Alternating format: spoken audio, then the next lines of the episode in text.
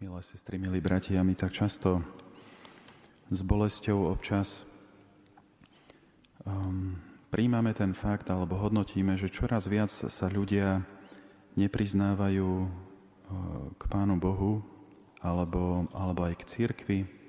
Onedlho aj na Slovensku nás čaká možno trošku také vytriezvenie pri zverejnení ščítania ľudu, ktoré nám církvi na Slovensku vystaví určité také hodnotenie, nakoľko sa nám darí, alebo skôr e, možno nedarí e, v tom, ako pravdy Evanielia spoločnosti ponúkame druhým. Samozrejme, tých dôvodov je, je viac, ale ja by som možno chcel tak poznamenať, že keďže základom akejkoľvek zmeny je priznať si takú pravdu o sebe, priznať si aj svoje chyby, tak možno stojí za zváženie sa pozastaviť pri tých textoch, ktoré sme dnes počuli, jednak zo svätého Pavla Rímanom, ale aj z Ježišovej takej výčitky tým, ktorí ho počúvali, eh, o takej osobnej zodpovednosti eh, za druhých. A hovorím to preto, že pred nejakými 60 rokmi, keď e, na druhom vatikánskom koncile koncilovi otcovia hovorili o, o tom, ako o ateizme, o tom, ako ľudia sa odvracajú od Boha, tak jeden z tých dôvodov, ktorý tam spomínajú, je práve osobná zodpovednosť veriacich. Ten e, text z konštitúcie Gaudium et Spes, o ktorom hovorím, neskôr v katechizme katolíckej cirkvi je prevzatý takto – na vzniku a rozšírení ateizmu teda môžu mať nemalý podiel aj veriaci, pokiaľ pre zanedbanie výchovy vo viere, alebo pre pomílený výklad učenia, alebo aj pre nedostatky ich náboženského, mravného a spoločenského života, treba o nich povedať, že skôr zahaľujú, než odhaľujú pravú tvár Boha a náboženstva.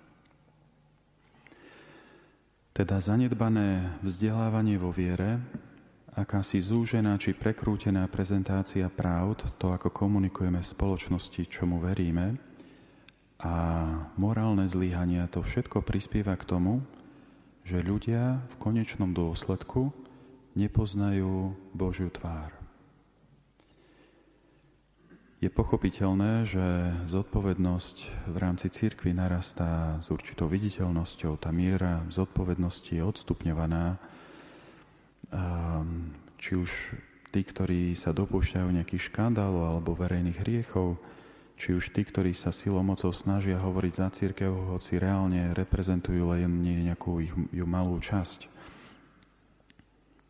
Ale tie Pavlové slova Tie Pavlové slova, ktoré dnes hovorí, že Boží hnev z neba sa zjavuje proti každej bezbožnosti a neprávosti ľudí, ktorí neprávosťou prekážajú pravde, hoci to vydanie Svetého písma, ktoré my možno najviac používame, e, spolku Svetého Vojticha, ona má taký, taký e, predslov alebo taký titulok, že hm, hovorí o pohanoch, ktorí sú predmetom Božieho hnevu, ale či tieto slova ešte viacej neplatia o nás samých? Neprejdime rýchlo cez tie Kristové slova z dnešného Evanielia, aby sme nečistili tú čašu nášho kresťanstva len zvonka, ale aby sme dbali i o vnútro.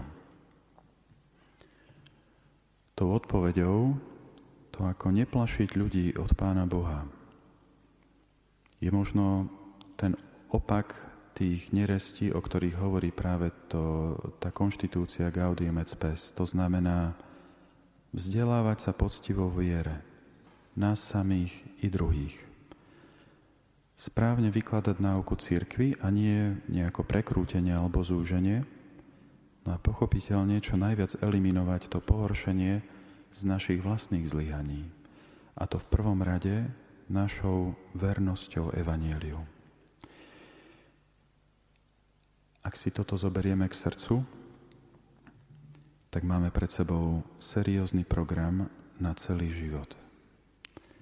Tak nech nás Pán sprevádza svojou milosťou v tejto našej snahe byť ohlasovateľmi Jeho tváre pre tento svet.